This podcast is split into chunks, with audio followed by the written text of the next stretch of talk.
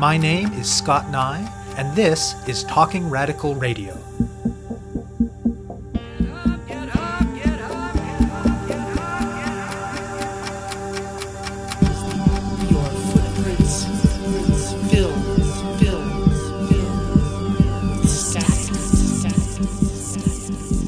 Hello, and welcome to Talking Radical Radio, where we bring you grassroots voices from across Canada. We give you the chance to hear many different people who are facing many different struggles talk about what they're doing, how they're doing it, and why they're doing it, in the belief that such listening is a crucial step in strengthening all of our efforts to change the world. On this week's show, I'll be speaking with Rebecca Keetch and Tiffany Balducci. On the one hand, it's no secret that Ontario is in the middle of a long, slow erosion of the manufacturing sector of its economy, with all of the harm that implies for workers and communities. On the other hand, it's also no secret that we're in a climate crisis that is bad and that looks to get a whole lot worse, particularly if we do not very soon take transformative action. What may be less well understood, however, is that there are things that we can do to begin to address both of those issues at the same time. Oshawa is a city of 160,000 people on the north shore of Lake Ontario, east of Toronto. Though it has long been a hub of Canada's auto industry, in recent years the auto sector in the city has been fading. Outsourcing, downsizing, reallocating production, and a range of other mechanisms by General Motors have cut the workforce from over 20,000 in the city at its peak in the 1980s to only 2,300 in the plant today. When the industry was hit hard by the economic crisis in 2008, the federal and provincial governments provided GM with over $10 billion in bailouts. Though the company was saved, the bailout deal drove down wages significantly, and the company sought further concessions from workers in later bargaining as well. And though the company is now very profitable, billions of dollars were never repaid to the government. Then, in November 2018, despite the bailout, despite the many concessions made by workers, GM announced that it would be closing its Oshawa assembly plant at the end of 2019. Reaction from workers and from the community was the mix of anger and grief that you might expect. Job action by workers, media and political campaigning by the union, and some tough negotiating convinced the company to keep a few hundred non assembly jobs in Oshawa, though it's unclear for how long, and to provide good buyout packages. However, the impact on the community at large of the permanent loss of so many good jobs remains very serious. Concurrent with the union's effort to challenge the closure, a joint labor community campaign emerged. Workers, youth climate organizers, social justice advocates, and environmentalists came together to form Green Jobs Oshawa. Their goal is to push for the government to take the plant into public hands. This would allow not just Oshawa, but the entire country to benefit from the existing experience and expertise of workers in Oshawa and the infrastructure that already exists in the plant, which could be retooled to produce electric vehicles. In particular, it's likely that governments and the broader public sector will be overhauling their vehicle fleets in the coming years in response to rising demands for climate action, and those vehicles could be made in Oshawa.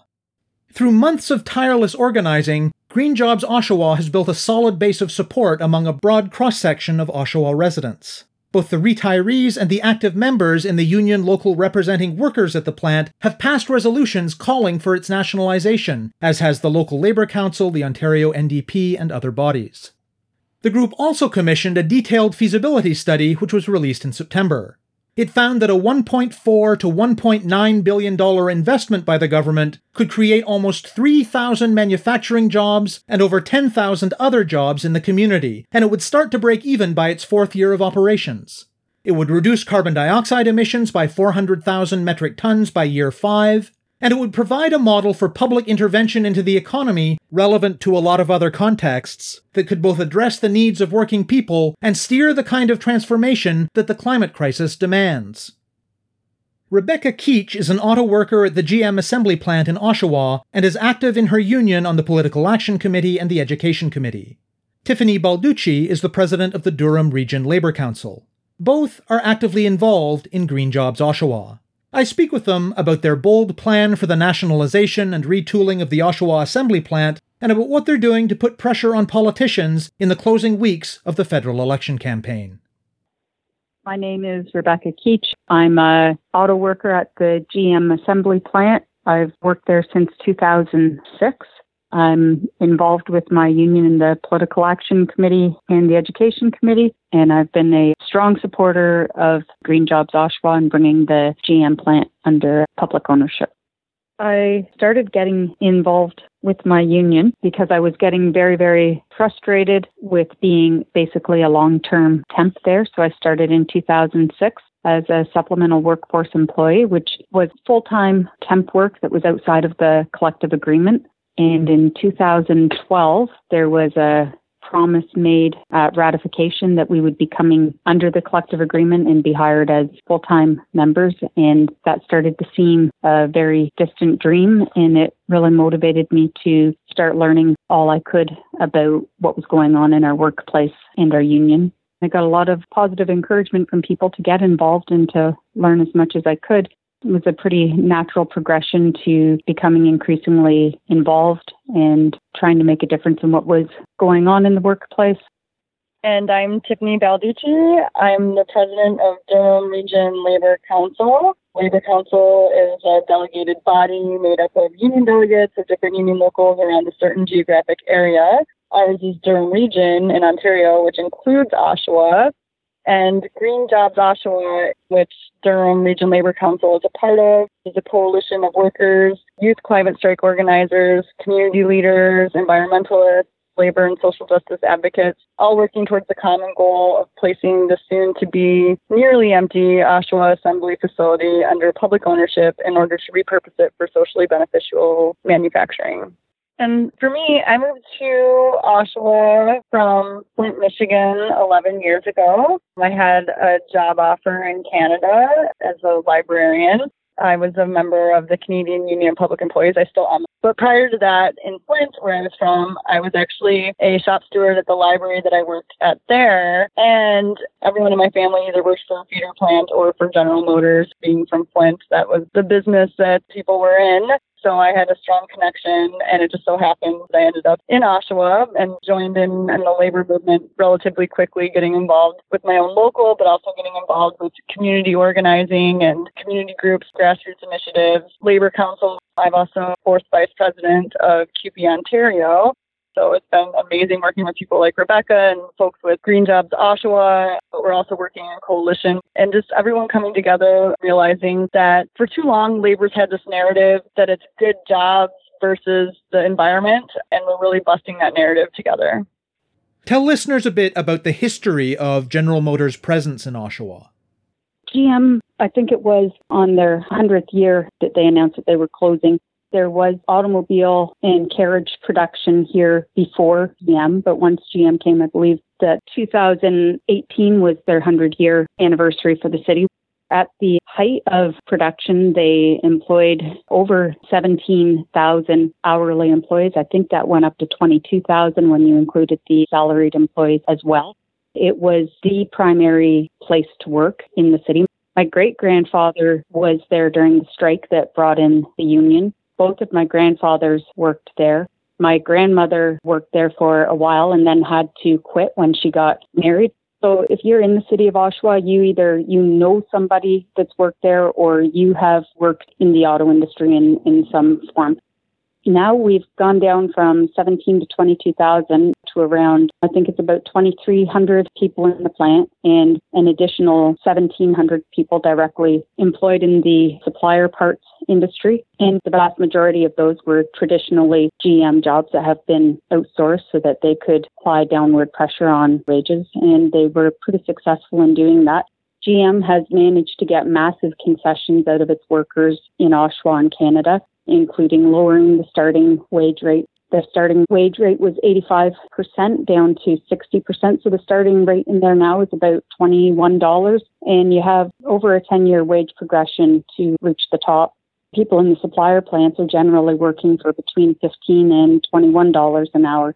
So these aren't the fabled great jobs that they used to be. And so I think a lot of people felt very, very betrayed and very, very angry when GM announced their closure because they have accepted these concessions. And the reason why these concessions were accepted was because GM said that's what we need you to do in order for us to stay here. And in the 2016 contract, it was presented to us as having product through 2020 and beyond. So it's a pretty devastating loss to the community, but GM has been leaving Oshawa slowly but surely for the last 15 years, anyways. Oshawa has really worked hard on diversifying, but I think there's no way to avoid the effects of this plant closure on the community. It's going to be devastating. And I understand that in the aftermath of the 2008 financial crisis that GM got a huge bailout from the federal and provincial governments. So what I understand is that GM required government bailout in the multi-billions of dollars in order to stay afloat and the government felt that this was an industry that was certainly worth protecting and made the necessary investment before they did that, the government made GM and the union go back to the table and renegotiate their contract, and the government forced them to do this. I think it was three times before they accepted the concessions that the workers had made. So GM and the union would come to an agreement, and the government would say the workers haven't given enough. We need you to go back and cut some more. So there was massive concessions made by the workers in 2009 in order for GM to receive the government bailout there were almost no strings attached. I think that there was a requirement that they continued producing a certain percentage of vehicles here. I'm not sure if it was 2017 or 2016, but it wasn't a very extended period of time for the amount of money that they were given. And in the 2016 negotiations, GM had made it clear that they had wanted to close the plant. And one of the primary focuses of the campaign to keep GM open at that time was that the government had given them billions of dollars. They had used that money to become highly profitable and had been having record years of profit since the bailout there was a lot of public pressure applied for them that they needed to maintain a commitment to Canada and to Oshawa in particular. The government also was not able to recoup all the money that they had given to GM in exchange for the bags of money that was handed over to that company. They were given shares and stock options and stuff like that, which the government did sell, but there was no way to recoup all of the money that they had given. I think it's something like the government came up short by just under $3 billion. Yeah, that's correct. And so that's one of the reasons public ownership makes sense. I mean, essentially, the taxpayers already own the plant. They actually end up still kind of owing us the money back. It's worth noting that if the government could find $13 billion to bail out a company, that they could have had the opportunity at that time to nationalize part of the industry. And they didn't. They gave it back over to private interests and private interests have padded their bottom line and at the same time driven down wages and benefits for the community. And I think that it's a pretty backwards way of doing business with public dollars. We could use those public dollars and as the feasibility talks about, look at things from a triple bottom line instead of just a profit, which is how can we deal with the environmental issues and crisis that we have right now? How can we tackle social issues? What is going to be socially beneficial? How do we stop rising inequality? And also, is there an economic case for this project? And the feasibility study says a resounding yes. And I think that it just takes some political will that is bold and forward thinking to make this happen. When GM announced that they were closing the plant, what were the different ways that people reacted? That the community reacted, that workers reacted, that the union reacted? And how did all of that eventually lead to the founding of Green Jobs Oshawa? People were initially outraged and angry. The workers walked out of the plant. The union supported the walkout and they sent a very strong message to GM that they didn't have any intention of letting the plant get closed and made it clear that they expected to have negotiations with GM about this and had the workers go back to work. There was a sign campaign to save GM Oshawa. There was a t-shirt campaign there was a very well attended rally in Windsor. There was leafleting of the car show in Montreal and the car show in Toronto. There was walkouts by two other plants. So after the initial response by the union, GM said, well, we'll consider your proposals and we'll look at this again. And then GM came back and said, sorry, we've considered what you're saying, but we're going to keep you unallocated and shut the plant down. And so the workers sat down a second time to stop production. The union and GM continued negotiating. The workers went back to work.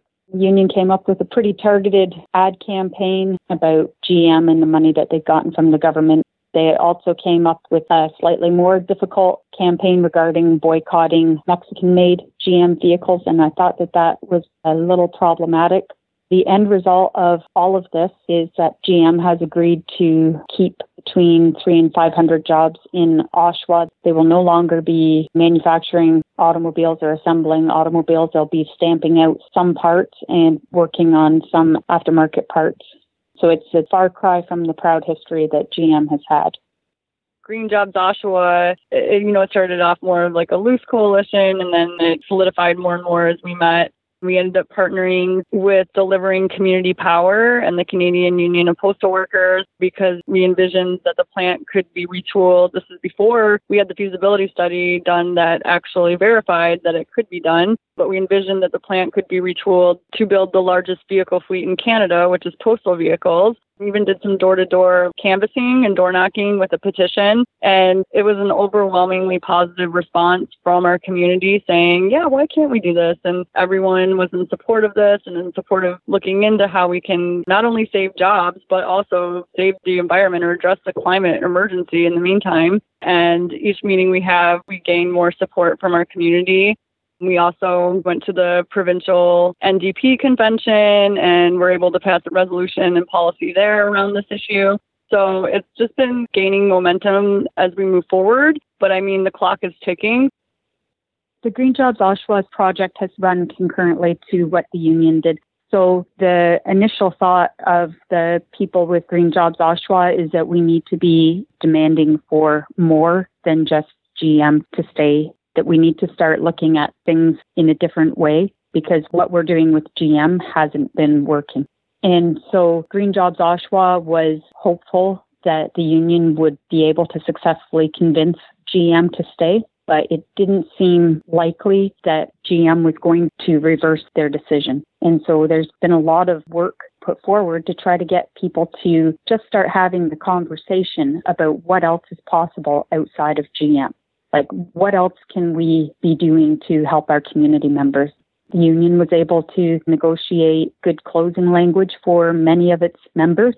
That's good for individuals, but that doesn't address what happens to the community when we lose 5,000 jobs. So these are jobs that are now gone that new people can't move into. Green Jobs Oshawa has been about trying to think bigger. So the first thing that happened around this was resolutions getting passed. So the retirees chapter at Local 222 passed a resolution calling on the nationalization of GM. The general membership of 222 passed a similar resolution, and the Labour Council also passed a resolution.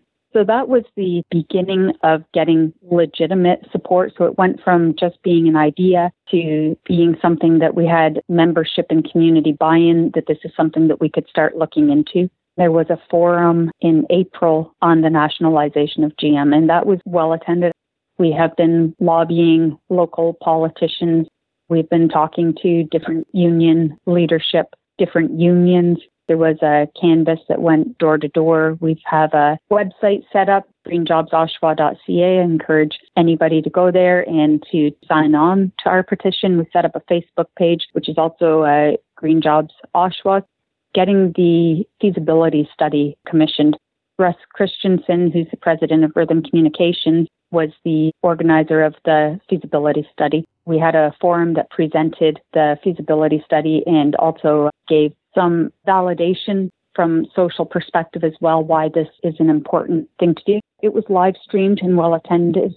We've had really good media coverage.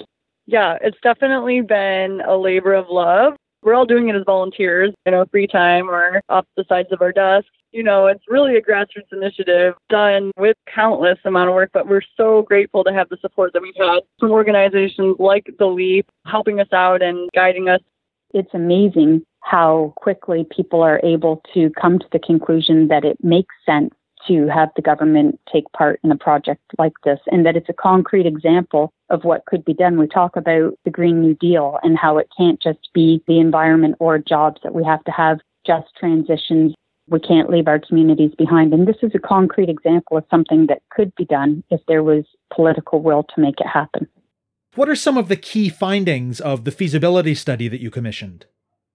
Well, I think that it is a relatively reasonable financial price tag, 1.2 to 1.9 billion. And I know that that seems like an awful lot of money, and it really is. But when you consider that, like what the government did to bail out GM was, I think, 13 billion, and to buy a pipeline was 4.5 billion. I think one of the things I found really interesting in the study is I think it was 45 different crown corporations or agencies with over 3 trillion in assets and that the value of those has gone up I think it was by 20 or 30% since 2013 and 14. So the government knows how to manage its assets. It's not just bumbling around. There's a good economic case to be made for government ownership or public ownership it puts the control back into communities and it gives us an opportunity to have a say in what's going to happen. We can't just get abandoned. We can't just have 5,000 people suddenly out of work. And it's not just Oshawa that GM has done this. GM has closed plants all across Ontario and they leave the same path of destruction in the auto industry because of our trade laws and stuff doesn't really have a good reason to build here. So we need to protect our manufacturing capacity. I think it was something like with the multiplier effect that there would be around 13,000 jobs created in the area, up to 2,900 manufacturing related, including 600 part supplier jobs and over 10,000 multiplier jobs. They say for each job inside of a factory like this, that there are between five to nine multiplier jobs. Russ went with a conservative number of the multiplier by five to come up with the 10,000 number. Something else that was really amazing is that we could decrease our CO2 emissions by 400,000 metric tons by year five, and that it would be a break even proposition around year four. So having it anchored in government procurement is also something that's a necessary consideration because it gives you a captive market and doesn't just leave you wide open to the competitive nature of the automobile industry. So what kinds of things have you been hearing in response to this idea from the folks who have the power to actually make that decision? I think that what we're having is a lot of very difficult conversations. I mean, public services and the idea of public ownership, honestly, I think has been under attack for the last few decades, at least in Ontario, but I think it is uh, across Canada. You'll see it manifested in negativity towards teachers or efforts by governments to want to privatize parts of our healthcare system. We're increasingly looking at privatizing municipal workers or stuff like that. So the idea of public ownership in government controlled work has been under attack. So it's a difficult conversation to start with, but I think that it's an important one we have to change the narrative and we have to recognize that we have a right to have a say in our economy and in our environmental issues. And when you start framing it around these ideas of how are we going to tackle the environmental crisis? How are we going to tackle rising inequality? And one of the things that has to come up as a solution to this is public ownership and looking at it from a standard that is different than just a profit driven standard. And as soon as you say public ownership, a lot of people and politicians think of, oh my goodness, they're just going to go in and expropriate the plant, and GM isn't just going to let them have it. But nationalization doesn't have to be a forceful process. It could be negotiated, it could be fair market value, but it's something that we need to be looking at. So when we frame it as this is the beginning of a conversation and can you at least listen to what we're saying and tell us how you feel, if we get a lot farther. And honestly, I'm amazed at how well received it is from all different levels. Obviously, I haven't had any contact with the Prime Minister or Andrew Scheer or Jagmeet Singh directly on this thing, so I don't know how the federal leaders are feeling about it. But what I'd be extremely appreciative of is if any of your listeners could go to greenjobsoshawa.ca and sign the petition, which will send a letter of support to the federal leaders and to the parties and to your MPs and MPPs Jagmeet Singh was in Oshawa about two weeks ago to release part of the federal NDP's platform around the automotive strategy. And some of the folks from Green Jobs Oshawa had a chance to quickly talk to him about it. So we're really interested to see if there's any response there. We think it's a winning election issue. And like Rebecca said, we're open to talking to any party or any politician to have this conversation. They have to know that this is what the people in our community want to see happen. What's Green Jobs Oshawa's game plan moving forward, and how would you like people from other parts of the country to show support and solidarity? So the petition and circulating it and sharing it on social media, reading through, we have like a frequently asked questions page on our website. So just getting familiarized with the topic. And then if they want to host their own town halls in their area, we can also provide tools if people want to have even just a kitchen table conversation about this in their communities or in their homes. There will be more events that people could host if they wanted. That would be a panel or a discussion.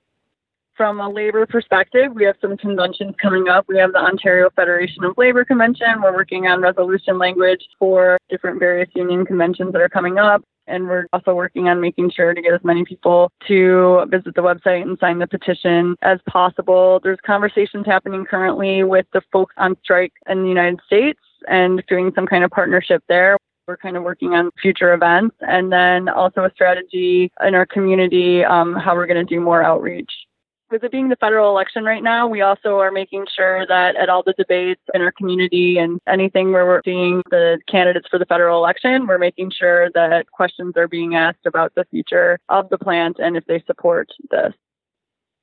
All I would ask is for people to not be afraid to think bigger, to think bigger for their communities, to think bigger for Oshawa, and to think bigger for how we need to move forward with our economy and with the challenges that we're facing, like to learn about the Green New Deal. That's a huge policy framework that I think is the only chance that we have to move things forward in a sustainable manner that's not going to make it a conversation that's just about the environment. Because really, as far as I can tell, the environmental concerns and the social concerns go hand in hand. They're both about respect for our planet and ourselves. And we need to bring these ideas together this isn't just about Oshawa. This is about what are the ideas that need to happen and how can we be part of the conversation and have those conversations with people because they aren't easy conversations to have at first. As soon as you say nationalization or public ownership, people aren't even sure where to really go with that. You have to give it some time to let it sink in that this is something that is possible.